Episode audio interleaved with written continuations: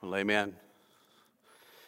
Thank you, Pastor Ricky, choir, praise team for leading us in that time of worship. If you will take your copy of God's Word, First Baptist family, and turn with me to 2 Corinthians chapter 5.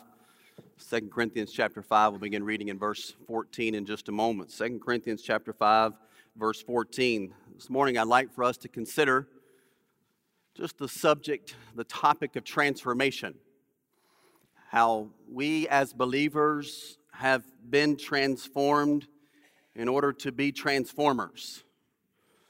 How we, as followers of Christ, as we who've experienced the love, mercy, and grace of Christ, we who've tasted of God's favor, how now we have been transformed by Christ and His work for us, and how now we are called to be His agents of transformation.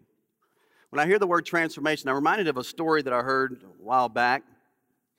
Many years ago, there was a, an old farmer who took his family to, to the big city for the very first time.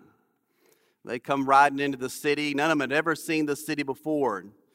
Come driving into the city, and they're amazed by some of the sights that they see. They're amazed at, at the buildings, amazed at the shops, and, and just blown away at, at how large and how big and how bright and how exciting everything looks in the, in the big city.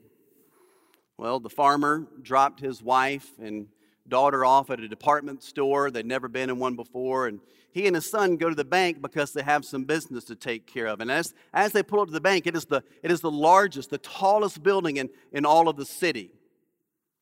They come walking into the lobby of the bank and, and they see something else they've never seen before.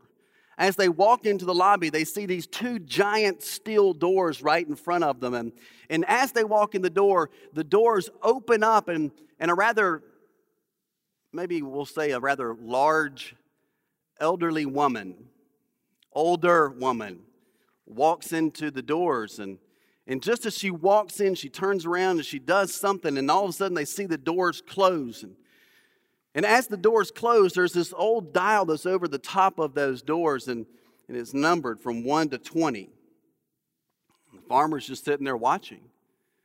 Just pause for a second, and that dial goes all the way up to 20 real slow. Sits there for a minute and comes all the way back down to 1.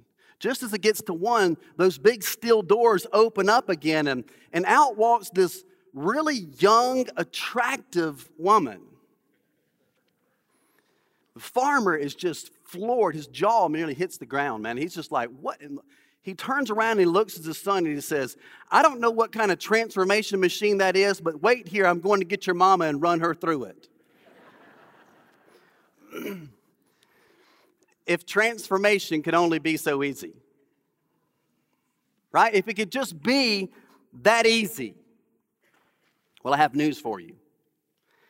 In a real sense, in a, in a sense. Transformation is exactly that easy. Being transformed from, a, from the old man, a, a life that's filled and characterized by sin, to a life that no longer is existent in sin, to a life that is now freed from the, from the consequences and the penalty of sin, a, a life that's transformed from the old way and the old flesh to, to a life that now reflects the glory of God. It is very possible and it might just be almost that easy in a sense. Where do we see it? 2 Corinthians chapter 5. I'll ask if you will stand in honor of reading God's word this morning. 2 Corinthians 5, we begin reading in verse 14. 2 Corinthians 5, verse 14. I'm reading from the Christian Standard Bible this morning. For the love of Christ compels us, since we have reached this conclusion if one died for all, then all died. And he died for all, so that those who live should no longer live for themselves, but for the one who died for them and was raised.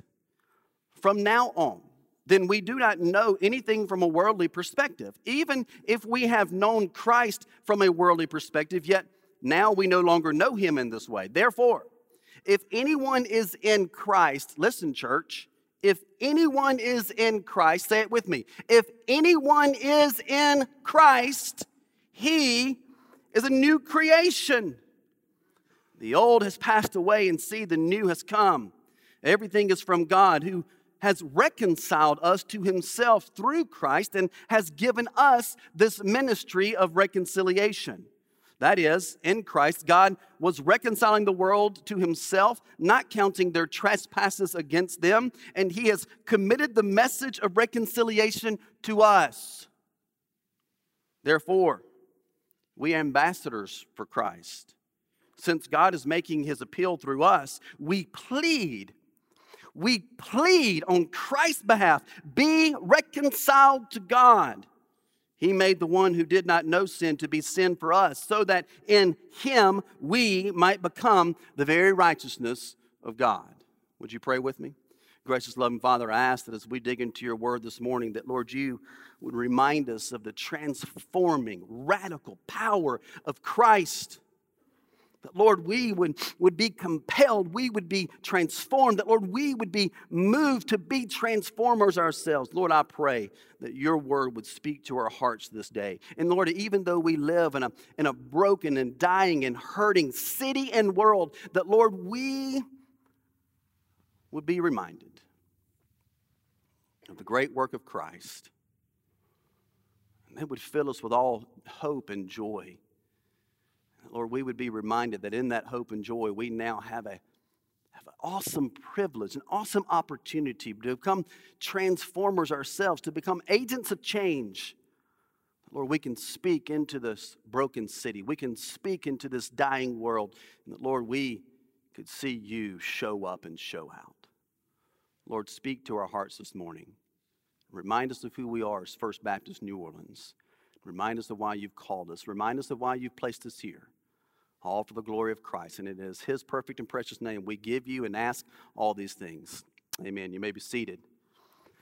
This morning, as we think about 2 Corinthians 5, in this passage, we're going to see how the love of Christ compels and transforms us so that, so that our lives actually reflect the glory of God.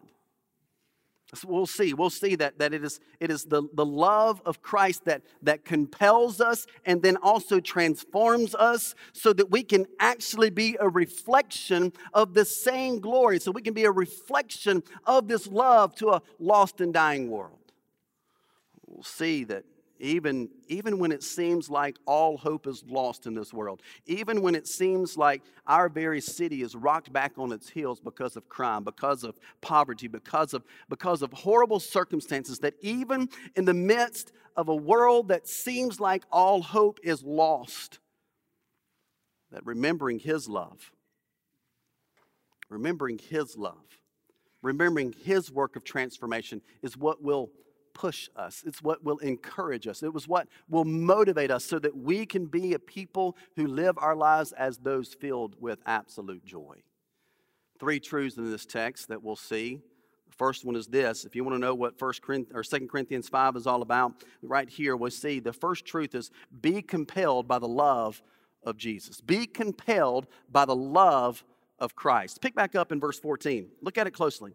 It says, For the love of Christ compels us. Just, just think of the love of Jesus for a moment. In verse 15, the word clearly tells us that he died for all. The scripture is very clear that none of us was ever deserving of God's grace and unmerited favor. But what, what God did is, is he proved his love towards us in this. Romans 5, you see it on the screen. Romans 5, verse 8 tells us that, that God proves his own love for us in that while we were yet sinners, Christ died for us. We're undeserving, we're unworthy. Yet God showed us his unmerited favor by sending his son Jesus Christ to live a perfect life and yet to be willing to die on the cross for your sins and for mine. Think about that love for a moment. Think about the love of God shown to us through Christ. Now, now, with that picture and that thought of love in your mind, understand the word here tells us in verse 14 that that love should compel us it should move us. Literally, the word for compel means it can control us, it, it, is to rule over us. Now, understand, this is not some physical forcing. It, it's not like the Star Wars where some force controls our bodies physically. My son's down there right now, doing like doing force powers towards me. That, that's not what this word's about. It's not some physical forcing. This word for compel, listen, it, it, it, what Paul teaches is that, is that a true encounter with the love of God through the sacrifice of Jesus should give us an overwhelming desire to love him in return. We say that we're a people who've experienced the love of God. We say, we say that we've, we've tasted of his favor. We say that we've, we've tasted of his mercy. We've experienced God's unending, unconditional love.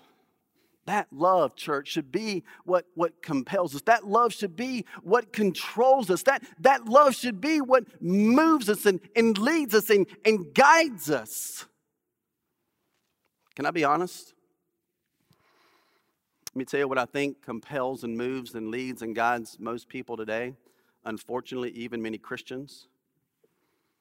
Fox News, CNN, MSNBC, WWL, Channel 4, Fox 8, right? We, we turn on the TV and we hear commentators, we hear people talk about everything that's happening in the world. We see we see the chaos unfolding at a Walmart right next to where many of us in this room live, a place that we walk into each and every day. We see all of the chaos around us, we see all that's going on, and it, and it, it is oftentimes, hear me, it's oftentimes what begins, whether we know it, whether we desire it, whether we like it, it's what, it's what actually begins to control us. It's what, it's what oftentimes begins to steer us. It's what oftentimes begins to direct us. We say, Did you see what happened? Did you hear about that? Well, I'll never go back there again. I'll never set foot in those doors. Listen, I, I, live at the seminary campus, and I'm so grateful that God has planted the seminary campus here. But I can tell you, can I tell you one of the dangers of even living on the seminary campus? I've seen it for years. People come to the campus, they live in a little piece of Mayberry that's in East New Orleans, locked away, tucked away, uh, removed from the world. And when they step foot off campus into the world, they're all of a sudden shocked. Look, that's not just New Orleans, that's the world, anywhere you go. We, we see the news, we watch the news, we see so many other things, and, and oftentimes, let me put it this way our fear our fear, our worry. It's what controls us. It's what compels us. It's what leads us and guides us. Paul says, think about the love of God for a moment. Do you understand Paul writing this letter? I mean, Paul's been in prison. Paul's been beaten with an inch of his life. Everywhere Paul goes, he gets into trouble. He goes into places, let me tell you, Paul goes to places that would make New Orleans look like Vatican City. Paul's in some hard places. Paul's in some corrupt places, and, and everywhere he goes, he gets into trouble. Everywhere he goes, he nearly dies. And he's writing to a church that's in Corinth, one of the most despicable places of all. And he says, even though, even though you're surrounded by all this chaos and all, just think about the love of Jesus for a moment. Just remember, church, Remember the love of God. And let that be what controls you. Let that be what steers you. Let that be what guides you. Let the love of God take over your life and send you to places that's going to be hard. Keep you in places that's going to be hard. Lead you, control you, guide you. Remember the love of God. Remember the love of Christ and let it take over your life. If we've truly experienced the love of Christ, verse 15 tells us that we will no longer live for ourselves, but for the one who died for us and was raised. If we've tasted of the love of Christ, our old self will be dead. The old life, the old way, it's gone. That then leads us to the second truth. Not only are we to, to be compelled by the love of Jesus, but because we remember the love of Jesus and it compels us, it leads us to an important truth that we are called to be transformed by, by the power of Jesus. Hear me, church. Be, be controlled, be compelled by the love of Jesus, and then secondly, be transformed by the power of Jesus. To, to say that we are in Christ means that we are in union with the Lord. Look, look at verses 16 through 18 again. From now on, then, we do not know anyone from a worldly perspective, even if we have known Christ from a worldly perspective. There were many who were there who might have experienced seeing Christ, right? But yet now we no longer know him in this way. Therefore, if anyone is in Christ, he is a new creation. In order for us to say that we are in Christ, it means that we are united with him. Why is this important? Why is it important to, to remember that, that it is Christ residing in, in us through the, through the power and the presence of the Holy Spirit? What, is, what does Christ do in us? And, and what is the Holy Spirit's purpose for, for dwelling in us? There's some important truths here in this scripture, and really it's just important for us to be reminded. You know, the, you think about the love of God, we think about the love of Christ, and that should compel us, that should be what controls us. Well, I got good news for you. God loves you so much that whenever He came into you, He didn't want to leave you the same. We sometimes talk about loving God and, and, trusting in Jesus Christ, and we think that we can just pray a prayer, walk an aisle, get dunked into a baptistry, and, and then all of a sudden that, that our, our life will be completely different. We just, we, just, we just go through that motion, right? And we say we love God, but yet we're, we're not in Christ. We're not walking with Him. We're, we're not experiencing life with Him hear me, if we truly are compelled by the love of Christ, then we'll know that we'll be reminded that God loves us so much that He would not leave us the same. That salvation in Christ is what also then begins to, to put us on a path of, of transformation. That we are becoming more and more like Christ each and every day because of the abiding Holy Spirit in us. Verse 17 tells us that we are a, what does it say? Look at it that we are a new creation. A new creation. I love the, the Life Application Study Bible's note here. It says, I love the way it said it. We're, we're, not reformed, we're not rehabilitated, we're not even re educated. We are recreated. We're a new creation, a new creature living in vital union with Christ. Hear me, church. The love of Christ should compel us, should compel us to walk more deeply and intimately with Him. And as we do such, we see that His transforming power is making us new each and every day, that His transforming power is leading and guiding us everywhere, every step of the way, that constantly God is working and moving in our lives, making us look, sound, act more like Jesus today more than he did yesterday. Verse 16 tells us that our lives once looked like the world, right? Our lives were once characterized where self was sitting on the throne of our heart. But when we trusted in Jesus Christ, and we are united in Him, in Christ, through the promise of the Holy Spirit in us, that at that very moment, the Holy Spirit knocked the old self off the seat, and the Holy Spirit now resides in us on the throne of our hearts. And He's changing us as we live in Christ. Paul said in Colossians 2 6 through 7. You'll see it on the screen. Colossians 2 6 through 7 says, So then, just as you have received Christ Jesus as Lord, continue to live in Him, being rooted and built up in Him and, and established in the faith, just as you were taught and overflowing with gratitude. You, just, just as you received Christ as Lord, continue to live in Him Holy Spirit's work in us is that, is that He begins to radically transform us. He begins to make us look more and more like Jesus. The Holy Spirit does this because the scriptures teach us in verse 19 that, that because of Him coming and dwelling in us, that, that He has reconciled us. He has reconciled us with Christ Himself. Look at verse 19. That is, in Christ, God was reconciling the world to Himself not counting their trespasses against them, and he has committed the message of reconciliation to us. You see, we were once enemies of God, but, but now we're reconciled. Literally, that word for reconcile means to put someone into a right relationship with God, to, to bring parties together who once were opposed. There's a big football game happening in New Orleans tomorrow.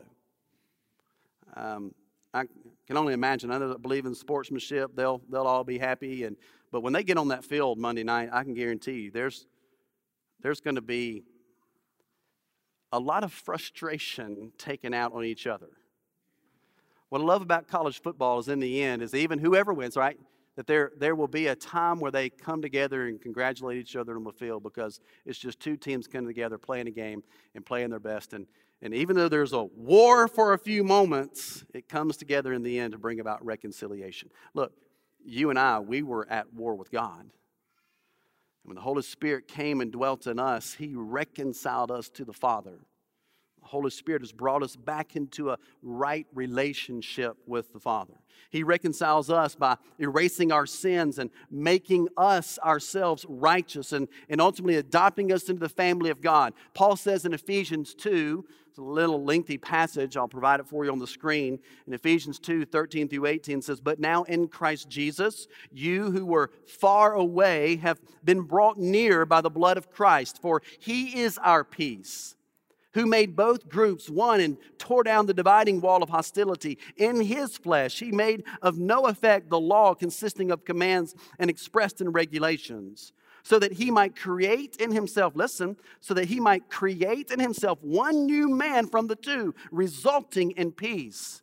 He did this so that he might reconcile both to God in one body through the cross by which he put the hostility to death. He came and proclaimed the good news of peace to you who were far away and peace to those who were near. For through him we both have access in one spirit to the Father. If you're here this morning and your life has never been transformed by the awesome, forgiving grace of God, can I say today's the day that you trust in Jesus? T- today is the day if, if you will confess your sins, if you will trust in Jesus Christ, if, if, if, you will, if you will place your hands in His life, He will give you a new life. He will fill you with joy. He will forgive you a reason for living. He will, he will change you radically. He will begin this process of, of transforming you and, and ultimately creating in you a, a new heart and, and perfecting you for, for His glory. I'm not saying it's going to be easy. I'm not saying it's going to be simple. In fact, you look elsewhere in Scripture, sometimes we'll see it become harder, but He'll give you a purpose for living, and He'll give you a promise for a better future. Future in His presence for all eternity. If you've never trusted in Jesus, today is the day. If you have, church, is God still transforming you? Is He still working in you, making you look more and more like Jesus in every day? Hear me, we as, as his people, we're, we're called to be compelled by the love of Jesus we remember what Christ has done for us. And, and as we place our faith in Him, we do it once, but each and every day we continue to die to the self and, and we live for the glory of God. And the Holy Spirit on the throne of our hearts continues to, to do a great and mighty work in us. And, and each and every day He's, he's transforming us as we've been reconciled with God Himself. But it doesn't end there. The third and final truth in this text. And this is where I want us to remember where we are. This is where I want us to remember where we are in New Orleans. This is where I want us to remember what First Baptist New Orleans should be all about. You ready for it? Truth number three serve as transformers for Jesus. Pick up in verse 19. We just read it. That is in Christ, God was reconciling the world to himself, not counting their trespasses against them. And all God's people said, Amen. Aren't you glad didn't, God didn't count our trespasses against us? What a beautiful promise there. And now listen, and he has committed the message of reconciliation to us. Therefore, we said two weeks ago, every time you see a therefore, you ask what? What's it there for? God did not count your sins against you. God offered you his unmerited favor and his grace. God gave you the promise of the Holy Spirit. God saved you. God allowed the Holy Spirit to dwell in your life. God is continuing to transform you. Therefore, church, God did all of that. Therefore, You've got something to do in return. Grace is free. Salvation is free. You and I, we can't do anything to earn it. We can't deserve it. We just trust in Jesus Christ. But when we do, when we do, as free as it may be, at that point, you ready for this? At that point, once salvation comes, undeserved, unearned, once it comes, it should cost every one of us everything. He's committed the message of reconciliation to us. Therefore, we are ambassadors for Christ. Since God is making his appeal through us, God, God, one of these days, Jesus Christ is going to come again, and one of these days, God's work is going to be done. It's going to be final. And at that moment, every knee will bow and every tongue will confess that Jesus Christ is Lord. Some will be in the presence of God Almighty in heaven, some will experience eternity in hell, separated from the love of God. That is truth because the word says it. But in the meantime, God is still speaking that truth to a lost and dying world through us. He's made us these agents of transformation. He's making his appeal through us. Listen to verse 20 again at the end. Therefore, what does it say? We plead on Christ's behalf, be reconciled to God. When's the last time you pled with someone to trust in Jesus? I don't care how reformed or not reformed you are. I'm going to say it this way I don't care whether you're Calvinist or not. Don't care. God's word at this point is very clear if you've tasted of the love and favor of Jesus Christ, then you are privileged and yet at the same time obligated to plead with people, beg them, show them, point them, lead them, plead with people, trust in Jesus. Don't give up. Don't, don't walk away from Walmart because of something terrible that happened. Don't, don't everybody up and up and once just, just leave the city. Listen, if God calls you away, then absolutely go wherever it is that God calls you to go. But if God leaves you here, be an ambassador for the glory of God. Continue to teach and continue to preach and to continue to, as Paul says here, plead with people. Plead, beg them. Don't, don't, don't give up so easily. Will you place your faith in Jesus Christ. Trust Him because of the work that He did for you on the cross. Because we've been reconciled to God, we have this privilege of helping others do the same. The word for ambassador there means it's a representative who speaks for the one who sends them. When you and I speak, it should be people who are speaking on behalf of the glory of God this past week after what happened at Walmart. I know a lot of folks from the seminary and many, I'm sure, from this church were intentional to go back. I was the day that the store opened back up, I was there, done my shopping like I normally do, talking with several people, and I made a point when I was in line just to tell the young woman who was checking me out, I want you to know that I appreciate you and that I and a lot of people are praying for y'all right now. She just as grateful as she be, as she just said, thank you. Thank you. I, I'm going to make it a point. I'm making it a point for the next few weeks because our family, we, we're always going to Walmart for something. I'm going to make a point that if I walk in those doors and I see that le- young lady in that aisle, I don't care if there's 100 people in front of me and the next aisle has one, I'm going to make it a point to go speak to her again. I'm going to be intentional. You're, you're, I, I'm, I'm giving you my word. I'm going to be intentional just to make it a point, just to continue to go and, and just, just be a, a positive presence in her life and pray that at some point there won't be somebody behind me in line who gets frustrated and I can begin to have a real conversation about the gospel of Jesus Christ. Hear me, church. I, I'll be the first one to tell you we live in a hard city if you didn't know it. If you've here, lived here for long, you know it. But can I tell you, it doesn't matter where you go. It really doesn't. This world is broken. This world is, is hurting. This world is dying. And, and we as believers, we, we can't give up so easily on the world.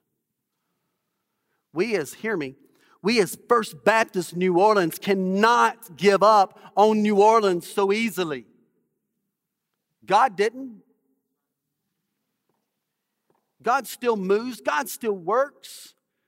God still leads, God still provides. And as we believers think about the love of God, it compels us to walk more deeply with Him. And as we do such, He continues to transform us to make us look more like, sound more like, act more like Jesus each and every day. So that when we walk into that hard place where people are hurting because they've lost one of their coworkers ultimately we can speak the truth of the gospel. Why? Because we've been transformed. Hear me. To be transformers. Transformation actually is really simple. And at the same time, so hard. Transformation is simple. If you'll just trust in Jesus today, He will transform you radically. But it's so hard because many in this world continue to reject Jesus each and every day. If you're here this morning, you've never trusted in Jesus, I give you an opportunity to do so right now. You say, Preacher, you don't know me. You don't know how bad I am. You're right. You don't know how bad I've been. You don't know what I did before I came to know Jesus Christ as Savior and Lord. Frankly, at this point, it doesn't matter. If you'll trust in Jesus Christ today, I guarantee you, He will come and dwell inside of you and give you a joy and a hope and a purpose for living. He'll give you a promise for an eternity in His presence. If you're here this morning and you've never trusted in Jesus Christ, don't leave here without making it right today. For the rest of us, the church, can I challenge you just to continue to remember the love of God? Walk deeply and intimately with Christ. Let His power transform you. And as He does that, will you commit? Will you commit? Don't make a promise to me. I know I shared that, that my goal with that young lady at Walmart with you, but I mean, I'm, I'm not doing that for you. I'm doing that for the glory of God. Will, will you make a commitment to serve God by being change agents, by, be, by being an agent of transformation? Will you make a commitment? To love this broken city, even though sometimes it's hard to love? Will you do such? And in the end, we'll see God move. We'll see Him do great and mighty things.